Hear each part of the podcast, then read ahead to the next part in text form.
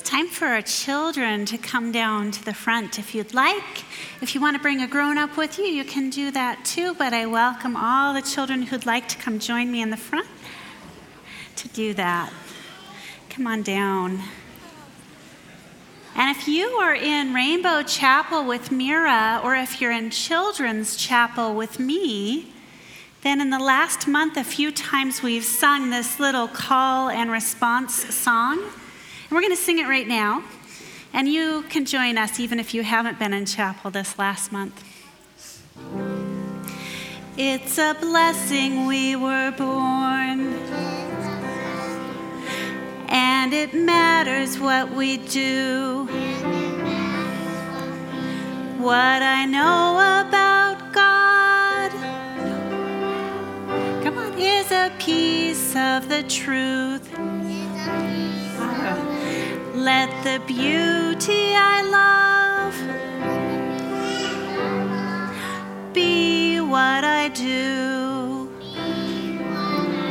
And I don't have to do it alone. No, I don't have to do it alone. Beautiful. Ah, there's a whole theology hidden in that little song. So, this morning I want to talk with you about making choices. Because we all make hundreds of choices a day. We make big choices, we make small choices. And of course, most of the time when we make those choices, we're not even really aware that we're doing it or why or how we came to the decision we came to. So, for example, when I go to Izzy's for ice cream, I may have already decided before I even get there that I will be getting midnight snack ice cream if they have it, because that's my favorite. And even if they don't, it's not that hard for me to decide. It's a kind of a fun thing to decide what kind of ice cream am I going to have this time. But other choices don't have such easy answers or such delicious answers. Sometimes we face choices that are hard to make and hard to live with. From the time we're very young, we're faced with these kinds of decisions. I remember once when I was a little girl, there was a new boy in my class at school, and he invited me to his birthday party. Now, I didn't know him very well, but I knew that I loved birthday parties, so I said yes, I would come. But then the very next day, my best friend asked me, would I go to the movies with her and her family? And I really wanted to do that. But it was at the same time as the birthday party, and I'd already told the new boy that I would be there for him. So that was a really hard decision that I had to make. Another time I remember I borrowed my little sister's favorite socks. Well, I borrowed them kind of without telling her. And they were her favorite pair because they had this really fancy lace all around the ankle. And I wore them outside without any shoes. And of course, I got this big hole in the bottom of one of them, and I did not want her to find out that I had done this. So I wadded up the socks and I hid them in the very back of her dresser drawer. A little later, I heard my mom asking my sister why she had ruined her socks. And she thought my sister was lying when she said that she hadn't done it. And I had to decide would I admit that I had been the one to ruin those socks? I'm sorry to say, but in both of those cases, I made a bad choice. And afterward, I felt really bad about what I had done. And I began to understand that the choices that I made really mattered, and that I needed to take some time with those that were important and harder to make. I needed to figure out who and what I could trust to guide me and help me to be the person I wanted to be in the world.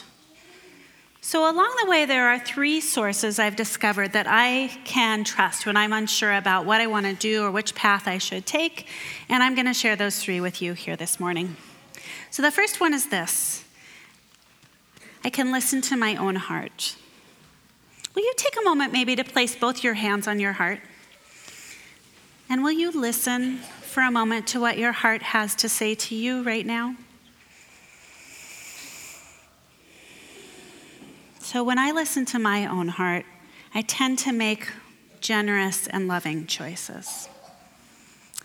And then I found that another helpful thing for me to think about is my family and what we value and what we believe in. So, would you put your arms? I just have one that can do it right now, but will you put both your arms up like this, like a roof over your head, like that roof that shelters your family?